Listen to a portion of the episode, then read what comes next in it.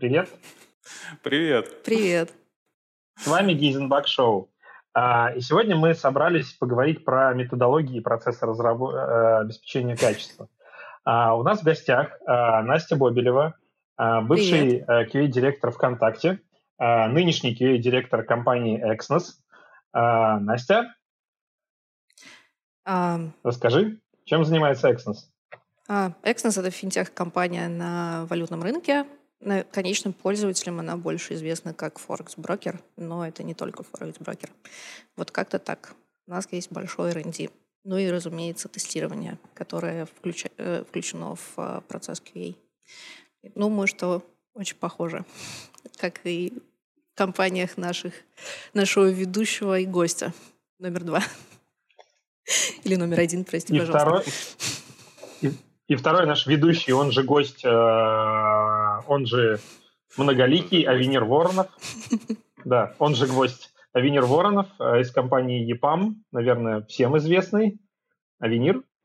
Да, привет, друзья. Я delivery менеджер из компании EPAM. Сегодня мы будем говорить не о вреде алкоголя, а о методологиях и процессах тестирования.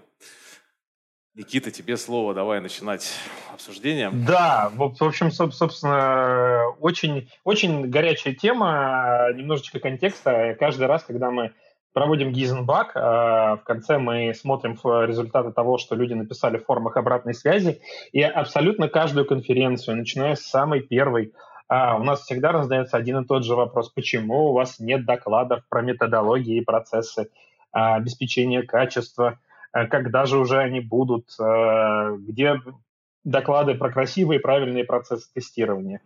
А, и вот мы решили сделать хотя бы про них шоу. После шести гейзенбагов мы решили сделать хотя бы шоу, посвященное методологиям и процессам. Вот. И чтобы как-то начинать разбираться в вопросе, давайте попробуем поковыряться в истории вопроса. То есть когда у нас вообще появились э, методологии и процессы. Настя, Авенир? Когда у нас появились? А, 1947 страшное слово. На самом деле мы обязаны э, вообще отделению тестирования от отладки и вообще первым вообще подходом методологиям трем корпорациям. Это IBM, Rand Corporation и, собственно, NASA. А, так что вот так давно. И тогда, кстати, э, в том числе в эпоху мейнфреймов и до этого эпоху компьютеров на электромеханических реле, как ни страшно это бы звучало, а, то есть это эпоха машинных залов, э, перфолент и выполнение программ, э, которое несколько осложнялось тем, что тебе нужно было фиксить, э, собственно, баги и заниматься отладкой тем, что ты новые дырочки проковыриваешь в, в перфоленте. Так вот, тогда, собственно, оттуда родился Waterfall, а, тогда же появилось, кстати, альфа и бета-тестирование. Все почему-то думают, что это новое веяние, но на самом-то деле альфа-тестирование проводили разработчики, вот непосредственно занимаясь отладкой, а потом туда же в машинный зал а, отправляли людей, которые будут в дальнейшем пользоваться этими программами. Вот, и это была группа бета. Спасибо корпорации IBM. Тут же поучаствовала и НАТО, страшное слово, да, как бы интернет изобретен в, в НАТО, так еще и э, Дейкстра, самый знаменитый на конференции, которую организовывала НАТО, впервые заявил, что а, тестирование должно показывать присутствие, а не отсутствие багов, потому что до этого считалось, что непосредственно тестирование — это вот э, подтверждение того, что программа работает, как оно вот, собственно, было описано и запротоколировано, и как это было описано в ТЗ. Это все 50-е годы? А, это уже 69-й год, угу. так что тогда это чуть медленнее эм, развивалась. Но если кратко, вот после, мне кажется, вот это была такая точка бифуркации, вообще точка, с которой началось э, такой дикий рост техник э, и методологии школ даже тестирования, потому что там э, сразу вышли три книжки, включая знаменитую искусство тестирования Майерса, в которой техники были описаны, там появилось там впервые понятие серый, белый, черный ящик. Ну, то есть, когда, ну, и теперь мы до сих пор это используем. Э, Появились несколько школ, начиная от традиционной школы там, с функционального тестирования, где все четко запротоколировано, мы двигаемся по ТЗ, мы пишем подробнейшие тест-кейсы, до появления в 1988 году э, Ким Каннер э, ввел понятие э, исследовательского тестирования. Это тоже методология. И каком-то плане я думаю, что это в том числе предвосхитило появление там agile манифеста уже в 90-х. То есть... Это можно транслировать на сегодняшний день? Ну, тогда, скажем так, написал программу, запустил где-то, ее тестирует. Нельзя было ставить под сомнение тестирование, да? Сейчас э, можно запустить все в дебаг режиме и по кругу решать баги, и тестировщики, в принципе, не нужны. Есть ли связь вообще историческая с с теми временами? Ну, вообще есть. Ну, то есть, э, как бы, если... Ну, ты вот то, что упоминаешь дебаг режим, это все-таки мы говорим об отладке. Если мы говорим о тестировании, это чуть-чуть э, уровень выше. То есть, это, ну, фактически это метод контроля качества, а когда мы говорим о качестве, тут начинается дикий холивар на тему, что что такое, и внезапно выясняется, что качество не, не может быть отделимо от предмета, оно не может быть отделимо от ПО, которое решает mm-hmm. какую-то проблему, то есть это прямо его характеристика. И далее как бы возникла такая история, что э, собственно, вся разработка, она должна быть сама по дефолту качественной, и тестирование должно э, применяться вот на всем цикле разработки, как, как метод обеспечения. Вот. И из ватерфольного процесса, где качество было всего лишь точкой, ну, там, одной из, одним из предпоследних майлстоунов на, ну, на, это, на всем этапе разработки ПО, когда это все прекрасно поставлялось заказчику или там поставлялось конечным пользователям, мы сейчас говорим о уже непрерывном цикле, и тут как раз-таки этих точек контроля и точек обеспечения, и точек там, проектирования стало сильно больше. Ну, мы говорим о непрерывном цикле, в смысле с DLC, да? То есть от да. аналитиков до аналитиков, грубо говоря. Ну, примерно так. Все заканчивается на аналитиках и начинается тоже. Ясно. Ну а точек сейчас э, обычно ставят одну. Э, аналитик сделал requirement, заслал э, программистам, программисты все сделали неправильно, тестировщики это обнаружили, начинается bug-fixing time, э, и в итоге это отдается аналитику с тем, что ну, вот у нас есть баги, прими, пожалуйста, с ними. Э, какие-то еще точки вы сделали? Не, ну смотри, а, если говорить там о тех же моделях разработки, как бы а, Какая следующая модель была после, ну, собственно, Waterfall? Итеративная. Когда мы взяли и наш большой Waterfall, там, с, ну, там, фактически с э, длиной stage а там, в месяц, а то у некоторых корпораций в год, и некоторых до сих пор. Вот. Э, мы впихнули там в, не, в небольшие, назовем это страшным словом, спринты, ну, просто в небольшие итерации, и фактически там все, что мы собирали, это фидбэк с предыдущей итерации. И как бы тестировать, например, приходилось меньше, потому что мы уже собрали фидбэк после тестирования на предыдущей, ну, и как бы таким образом оно начало мутировать и меняться. А, ну, то есть у нас появилась история с регрессионным тестированием, что не нужно регрессионные тесты гонять на каждой итерации, мы можем там гонять тесты на новые фичи, что там распределение по типам тестов, то есть там, что у нас да, есть юнит, есть, ну, вся стандартная пирамида тестирования, что там интеграционные мы можем погонять в другой точке. А, и конкретно здесь, э, если говорить о не знаю, тестирование нужно, что поменялось.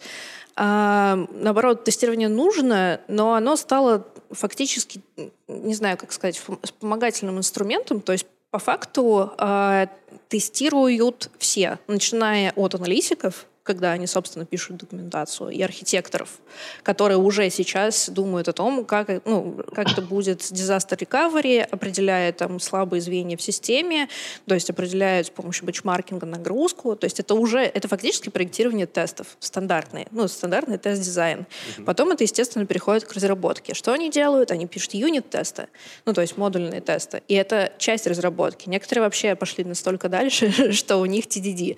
Вот, и как бы они начинают писать э, тесты и только потом, соответственно, писать код.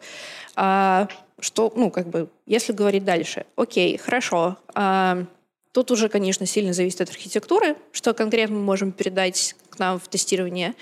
А, ну, именно конкретному QA-инженеру, где еще есть эта роль. А, но конкретно здесь а, появляются те же тесты на непосредственно наши сервер, ну, сервисные endpoinты, uh-huh. и чаще всего тесты появляются до момента, как этот, ну, как, собственно, методы написаны, и в этот момент происходит еще разработка дополнительного тестового окружения, тестовых модулей, ну, то есть и, э, и разработка сами разработчики как роль применяют тестирование просто как неотъемлемая часть разработки, и тестирование, которое является неотъемлемой частью разработки продукта, а не конкретного кода, mm-hmm. используют э, ну, фактически программирование и кодинг для того, чтобы э, ну, настроить себе тестовую среду, поднять себе моки, ну, все, ну, все на свете. И получается, что этот процесс довольно-то бесконечный, и если пойти еще дальше и говорить уже там о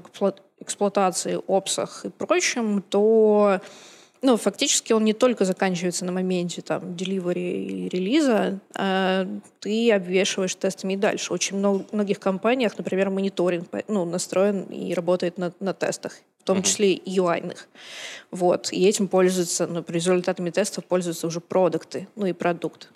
Это очень зависит, я так понимаю, от уровня зрелости компании, да? То есть... Да, это правда. А можно у меня вопрос, вот есть как бы сразу сейчас к нашим гостям, соведущим. А, а как, э, вот как бы в какой момент времени в истории вот эти методологии начали выкристаллизовываться? То есть мы поговорили там то, что был замечательный 68-й год, натовская конференция, где первый раз вообще это все кто-то где-то придумал, сказал, что вот это есть, это именно так. Мне кажется, на той же конференции придумали и а, постулировали Waterfall, и с тех пор, ну, там, еще 30 лет после этого страдали, пытаясь натянуть сову на глобус. А, а методологии и процессы где вот начали выкристаллизовываться? Потому что, как бы, вот когда мы говорим про уже RUP, а, вот про такие штуки, где там это уже прописано, выглядит так, что, ну, оно уже более-менее какое-то готовое там было. Ну, приделанное к этому рупу, тестирование тоже было как-то включено, в разных местах, как вот Настя рассказала, да, э, ну, уже там было пришито, сейчас это пришито еще в большее количество мест, а в серединке-то что-то было или не было, или как-то все вот там методом научного тыка доходили до того, а, куда же его надо Было, конечно. Ну смотри, э, во-первых, стоит мы, как ни странно, мы благодарны НАСА за то, что они очень методично описывали то, что у них проходит, происходит в процессах разработки. А, и там у них, кстати, Первая там э, команда тестирования появилась на проекте Меркурий, это пилотируемая миссия, вот, и там как раз-таки был описан Waterfall. Э, в том числе, если мы говорим о Рупе, то это 80-е, и там в том числе там была написана книжка про РУП, и тут сейчас небольшой спойлер, мне кажется, вам стоит загуглить эту историю, потому что изначально автор э, РУПа э, вкладывал немножко иное в, в, свой, э, в свой фреймворк. Э, но как бы но из-за того, что мы больше ориентировались на статьи о Рупе, чем, о самом, чем на, сам, на саму спецификацию, э, как бы вышло иначе, и РУП э, очень часто всеми воспринимается как такой бюрократизированный процесс. Вот. Он, ну, как бы, а он в том числе подразумевает большую свободу. Если говорить о V-Model и э, знаменитое, и об итеративном подходе, это уже 80-е. Э, и как раз такие реакции на V-Model, на более, на RUP в том числе стало вот возникновение Agile и Agile манифест в 90-х. А дальше компании немножко разделились э, на команды, которые стали использовать Agile. И, кстати, если мы говорим сейчас об Agile, мне хочется сказать очень важную, важную вещь, что Agile — это не отсутствие процессов. Agile — это просто другая методология разработки. Если вы возьмете какой-нибудь фреймворк, который э, э, как бы реализует agile методы, то окажется, что он очень сильно вообще-то детерминирован. То есть тот же Scrum вы возьмете, и как бы там безумно четко, там ни шагу назад, ни шагу влево, ни шагу вправо. Вот. И то есть как бы родилось там два, несколько типов фреймворков. И конкретно здесь, э, ну и фактически там 2000 если мы говорим уже после 90-х, это вот такая кристаллизация этих фреймворков э, в что-то уже задокументированное и стандартизированное, потому что после того же скрама родился, например, сейф, то есть это скрам скрамов. Это уже там еще один уровень, э, next level shoot.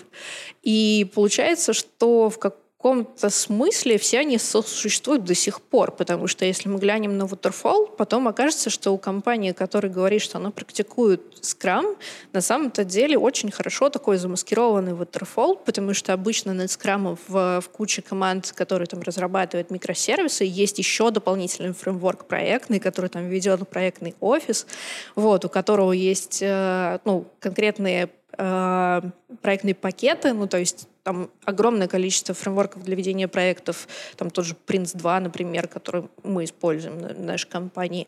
И все это между собой нужно дружить. А, и в итоге ты приходишь к мысли, что ты не можешь фактически в своей компании вот взять и применить там четко описанный фреймворк всем на свете. Ты должен собрать из лучшей, из того, что вообще в принципе вот фактически за более чем полвека, за 70 лет появилась. Потому что если ты откроешь любую спецификацию, там, например, в том же скраме скажет, это работает там, для команд, в котором не более 9 человек. Это работает, если у вас должны быть там fast delivery. Вы обязательно, у вас должны быть пользователи, которые обязательно оставляют фидбэк. А немногие компании себе могут это позволить. Или, например, немногие компании себе могут позволить длинные итерации, очень четкую детерминацию на этапе ну, фактически выявления выявления требований, у них это не так работает. И, ну, Собственно, мне кажется, что к 2020 году мы пришли к тому, что у нас не должно быть никакого предубеждения каким-то фреймворкам. Для кого-то там Waterfall — это идеальный вариант. Почему нет? Пожалуйста, используйте. Вот, для кого-то конкретный фреймворк Kanban в рамках Agile лучше, чем там, тот же Scrum. И вот ты просто э, все зависит от контекста компании, от архитектуры, в том числе продукта, который есть, от пользователя. Мы все говорим о том, что теперь качество стало максимально user-based. И вот только отсюда мы можем фактически применить и понять, какая методология тестирования внутри методологии разработки, а это неразрывно связано, нам подходит. А вот, а вот, кстати, очень хорошая тема. Вот как бы мы понимаем, что у нас есть какой-то набор всяких э, фреймворков, подходов, э, связанных тесно с разработкой, и тут у нас э, сверху бах и исследовательское тестирование. Вот прям вообще такой полный-полный ad-hoc. И мы так на это все смотрим и думаем, а в какую же методологию-то оно, где же оно описано, как его прилеплять? Вот как бы, Настя, твое видение, а Венир твое ну, смотри, исследовательское тестирование, как бы тут такая же история, как с agile. Вот, обычно говорят, у нас исследовательское тестирование, примерно как у нас agile, а оказывается, что как бы мы полностью отдали на откуп тестирование там конкретно инженерам, вот что они там делают, неизвестно. Вот. А, и как бы и это тоже маскирует отсутствие, в принципе, любой методологии. При этом, когда у исследовательского тестирования ее фишка в том, что, это тоже сам Ким Кандер сказал, что она просто упрощает.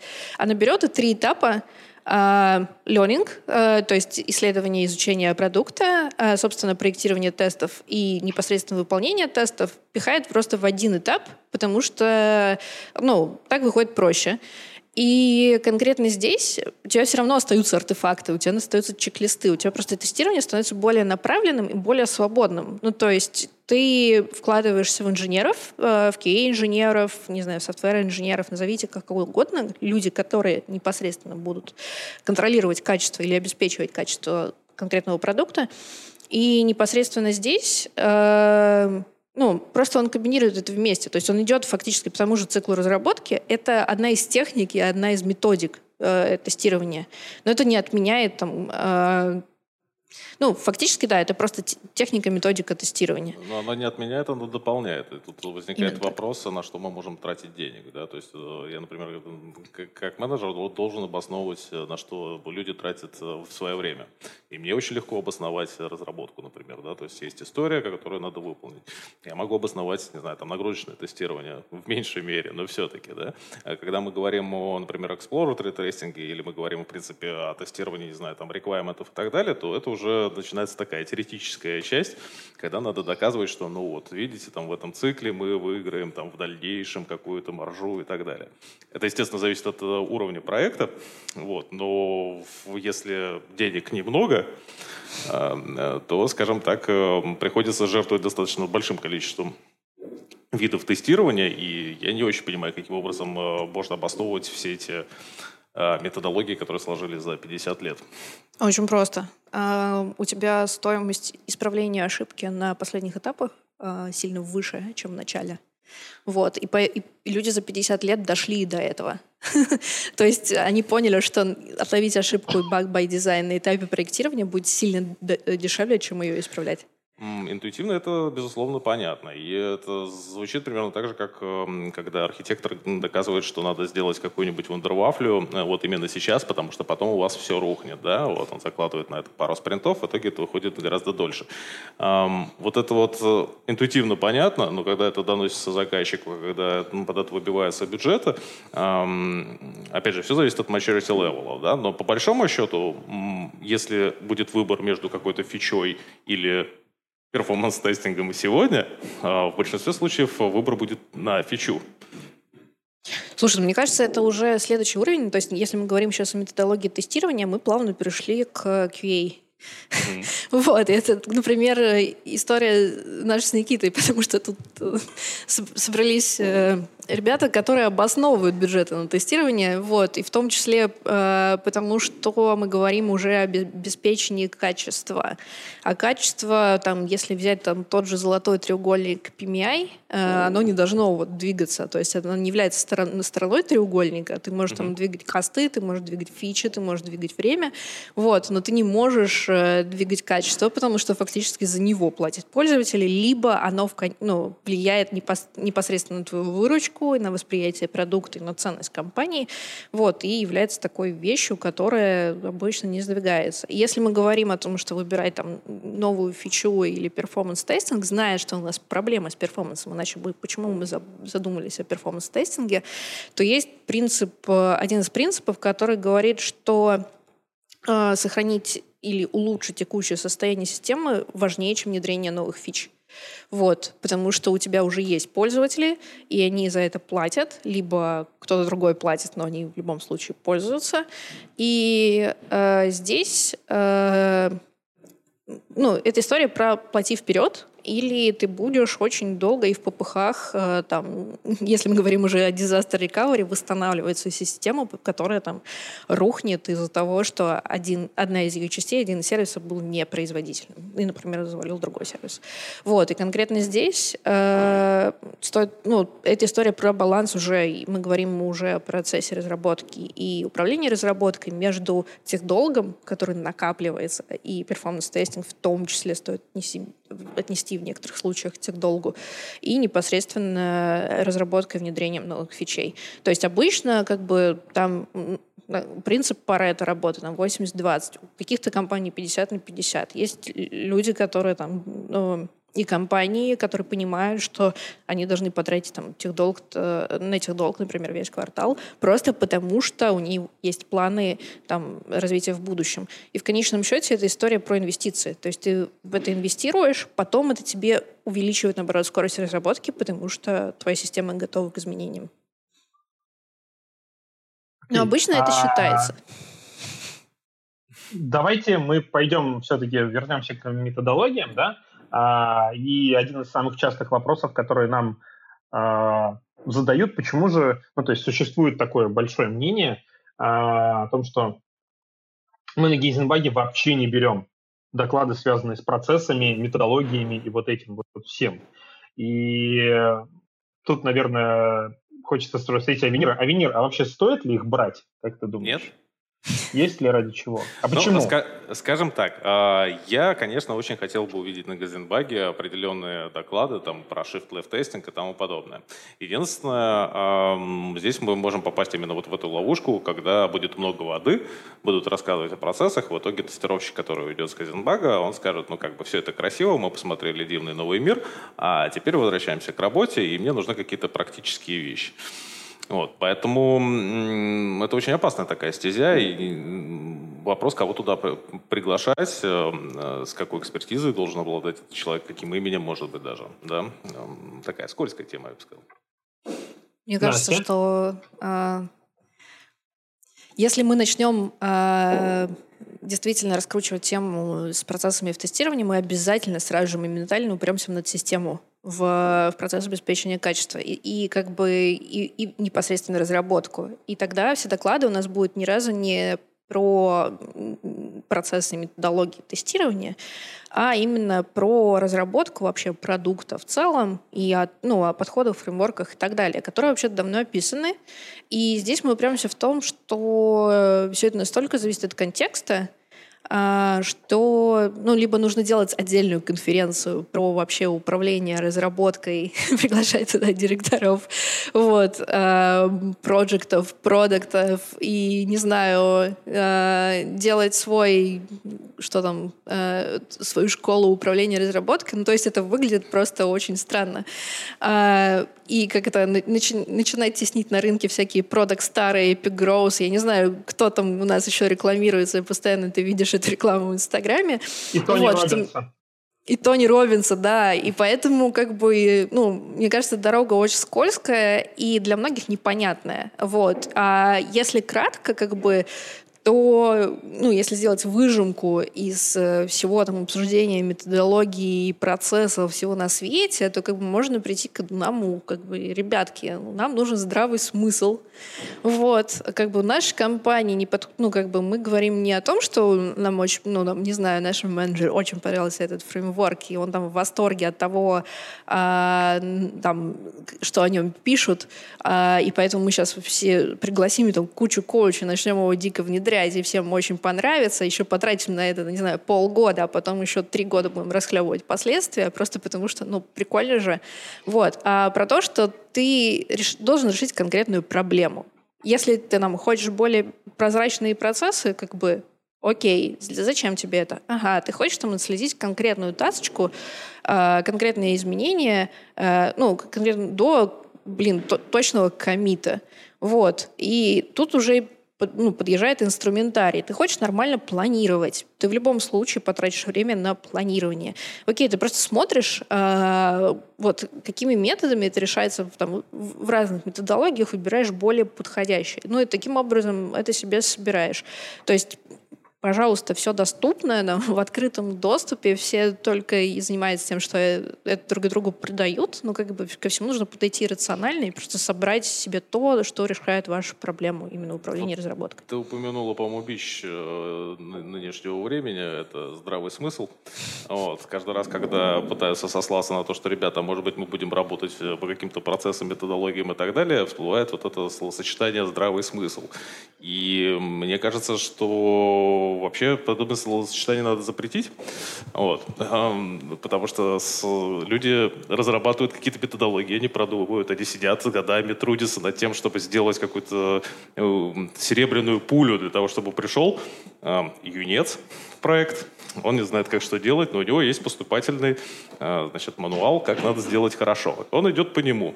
Он не использует здравый смысл, не собирает грабли. Мне кажется, это справедливо не только для начинающих э, управленцев или тестировщиков, неважно кого, разработчиков, а в принципе для всех. Ну смотри, э, во-первых, я за здравый смысл, и тут я с тобой полностью не согласна, потому что как это взять и слепо что-то применить, как бы не факт, ты не знаешь, куда тебя это заведет. Вот. И иногда людей заводят в очень странные вещи. Вот, в очень странном э, состоянии компаниям, особенно когда неожиданно начинает дико разрастаться и прирастать огромным количеством странных людей, которые там занимаются исключительно тем, что э, рисуют процессы непонятно для кого, и никто их не применяет, непонятно зачем, и у них там прекрасные роли, э, состоящие там из четырех плюс слов, как бы и их, ну, компания обрастает, становится медленной, и непонятно, как бы какой конкретно выхлоп отсюда следует. Во-вторых, во всех фреймворках, которые описаны, четко э, есть там преамбула, вступление. Для кого применяется, откуда родился, почему. То есть, как бы, если смотреть даже на всю стандартизацию там, методологии в тестировании, обычно это наблюдение за каким-то проектом, не знаю, тот же Project Mercury, Apollon 11 и так далее, откуда рождается эта история.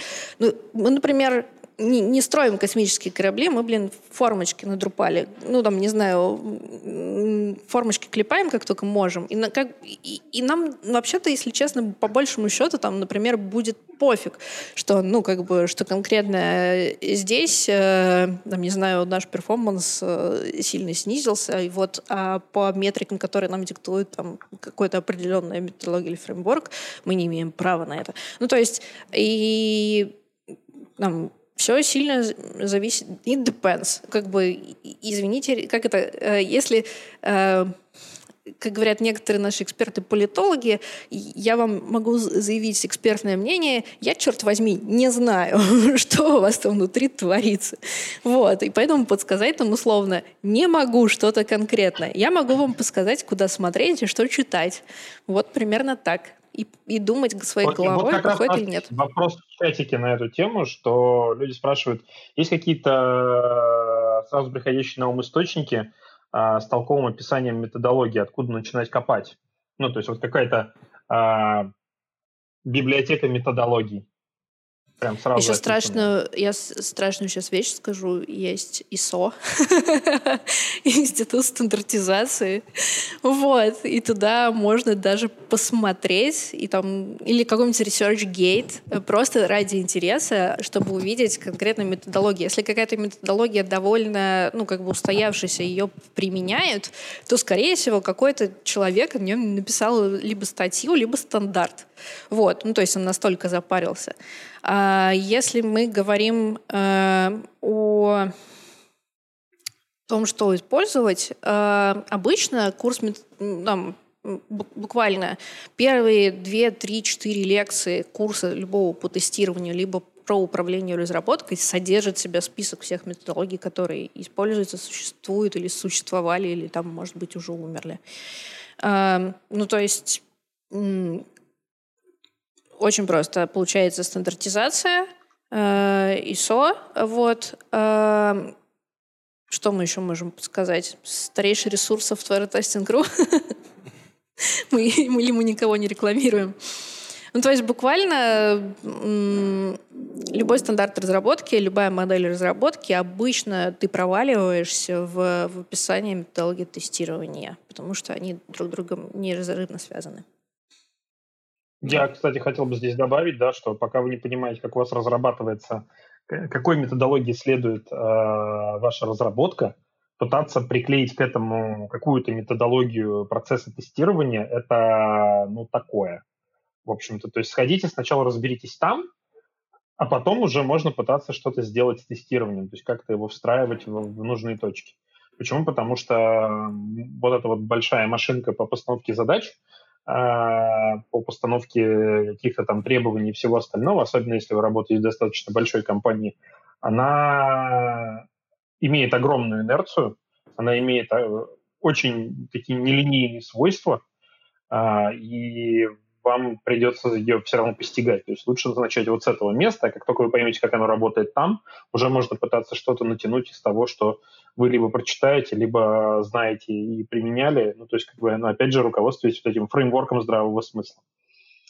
Ну, кстати, а... тут еще да, уточнение, да. потому что э, можно весело не читаться про методологии тестирования, про фреймворки, и когда взять все ну, там весь руб э, себе в руки или э, стандарты, э, которые вы нашли, нагуглили, и ну, постараться их внедрить, и вы очень быстро упретесь. То есть вы упретесь, например, в то, что у вас там на спринт поступает гораздо больше задач, они не атомарны, и как бы вы начнете решать проблемы, а, которые относятся непосредственно к управлению проектом. Вот. И поэтому фреймворк управления проектом, фреймворк управления разработкой — это то, куда стоит посмотреть в первую очередь. Так что я в этом с Никитой согласна. А иначе вы начнете ломать очень много копий, там, не знаю, вас назовут токсичным, скажут, что, ребятки, вот, а тут у нас э, тестирование bottleneck. Вот, когда тестирование становится неотъемлемой и очень встроенной частью разработки, как бы таких проблем не возникает. Но, может быть, э, имеет смысл написать какую-нибудь тестовую стратегию, которую проносить с собой через все проекты, корректировать э, и шлифовать? А, Слушай, я писала в жизни только одну тестовую стратегию, и это документ, э, в котором в конце было написано а, если, э, там, например, если вы не принесете набор требований, если, а, если вы не принесете набор э, функциональных возможностей до начала тестирования, то вы обязаны перейти в, в нашу команду стажером. Вот. До этого места дочитал ровно один человек из всей огромной организации. То есть обычно тестовые стратегии не читает никто. Ну, то есть именно как документ она становится такой вещью в себе, и непонятно, зачем она существует. Э, как бы гораздо проще написать буквально тест-план и объяснить, а что мы делаем. Как бы и конкретно здесь э, стоит э, руководствоваться результатом. Например, э, вот я хочу автоматизировать конкретно вот эту точку в, в нашем процессе. Что это принесет? Мы перестанем э, тратить время и деньги, и людей, и мотивацию на то, что мы гоняем э, руками регрессию. Э, да, сначала наша там э, capacity снизится, это, на это уйдет куча времени, но потом она вырастет. Все такие, окей, все понятно, как бы ясно, понятно. Никто сып... терминами при этом не сыпет, и там бизнесу, продукту, проектам, всем остальным людям, разработчикам понятно, чего ты хочешь достичь. И, например, понятно, почему ты не возьмешь спринт, а, там, не знаю, 8 плюс фич, ну, просто потому что ты сидишь и занимаешься автоматизацией тестирования. Ну вот, и э, чтобы это было ясно и прозрачно. И обычно там тест-планы, то есть если вы откроете этот самый Rational Unified Process, там тест-план — это такое артефактище, я бы назвал его. А, и если честно, половину полей оттуда можно выкинуть. Все, что вам нужно, это просто список вещей и задач, что вы будете менять и какими средствами. Ну, то есть буквально там фактически два уровня вложенности. И тогда, да, это прям прикольная вещь, ей можно пользоваться. Э, прикольная вещь в том плане, что можно ссылаться на опыт других компаний, как раз-таки на, на те пресловутые методологии. Ну, там всякие умные книжки, там, э, включая холиварную «Как тестируют в Гугле», которые говорят, что уже не так тестируют в Гугле, до, собственно, там, стандартных трудов э, там, по там, э, lessons learned software testing, про, по искусству тестирования. Ну, то есть вещи, которые составляют фактически базис. То, ну, как бы, кстати, Майерс выпустил, по-моему, да, сейчас третье издание, в которое там включено тестирование мобильных приложений. То есть там книжки, получается, уже сколько? Ну, больше, больше 40 лет. Первая, первая больше 40 лет. Майерса, если мы И... про The Art of Software Testing, она 70 или 81 -го года, или 79-го. А, 79-го. Где-то, где-то вот. Ну вот, и, и, кстати, и все техники, которые до сих пор, ну, там перечисления до сих пор актуальны. Ну, потому что как это э, написание кода и само, в принципе, там а, поток управления программы, они все остаются там такими же по факту, которыми были заложены. Там, мы очень долго живем на фон... и жили, и еще продолжаем жить на фон Нейманской архитектуре, которая там заложена фиг знает когда. Кто-то да. живет в итерациях, которые, понятное дело, что откуда родились. То есть эпохи мейнфреймов, хотя, казалось бы, там по законам, ну, как бы при этом существует закон Мура, где вся, вся эта вычислительная мощность там экспоненциально растет, но э, как бы эти, ну, за все время развития тестирования э, люди вывели там ряд основных законов и основных правил. Вот. И мне кажется, самое логичное это не изобретать велосипед, а там, собрать то, что уже описано, запротоколировано, и просто применить с умом к тому, что, ну, той команде, к тому проекту, к которому вы имеете отношение, и который вы там тестируете. Наверное, вот Окей, так. ребят, я предлагаю на этой позитивной ноте закончить. Э, сегодня мы выяснили, почему же нам на самом деле на Гейзенбаге э, мы очень хотим, но до сих пор не попались доклады э, про интересные процессы и методологии. Как вообще с этим жить, что читать куда и как это применять. Опять же, хочу отдельно сакцентировать внимание, используя обязательно здравый смысл. Прочитать можно все, что угодно, а вот использовать только после здравого смысла. Извини, Авенир. А, у, нас в гостях, у нас в гостях сегодня был Авенир Воронов из компании EPAM, где делается много всякого тестирования для разных заказчиков. Авенир, спасибо тебе. Спасибо вам. А, Настя Бобелева, бывший директор по QA ВКонтакте, нынешний директор по QA компании Exmos, которая занимается финтехом. А, и я, Никита Макаров из компании Тиньков, где мы тоже много чего тестируем. А, оставайтесь Спасибо, с нами, Никита. смотрите Гизенбак шоу, приходите на Гизенбак, пишите тесты, любите маму. Пишите тесты. Всем пока. Спасибо вам.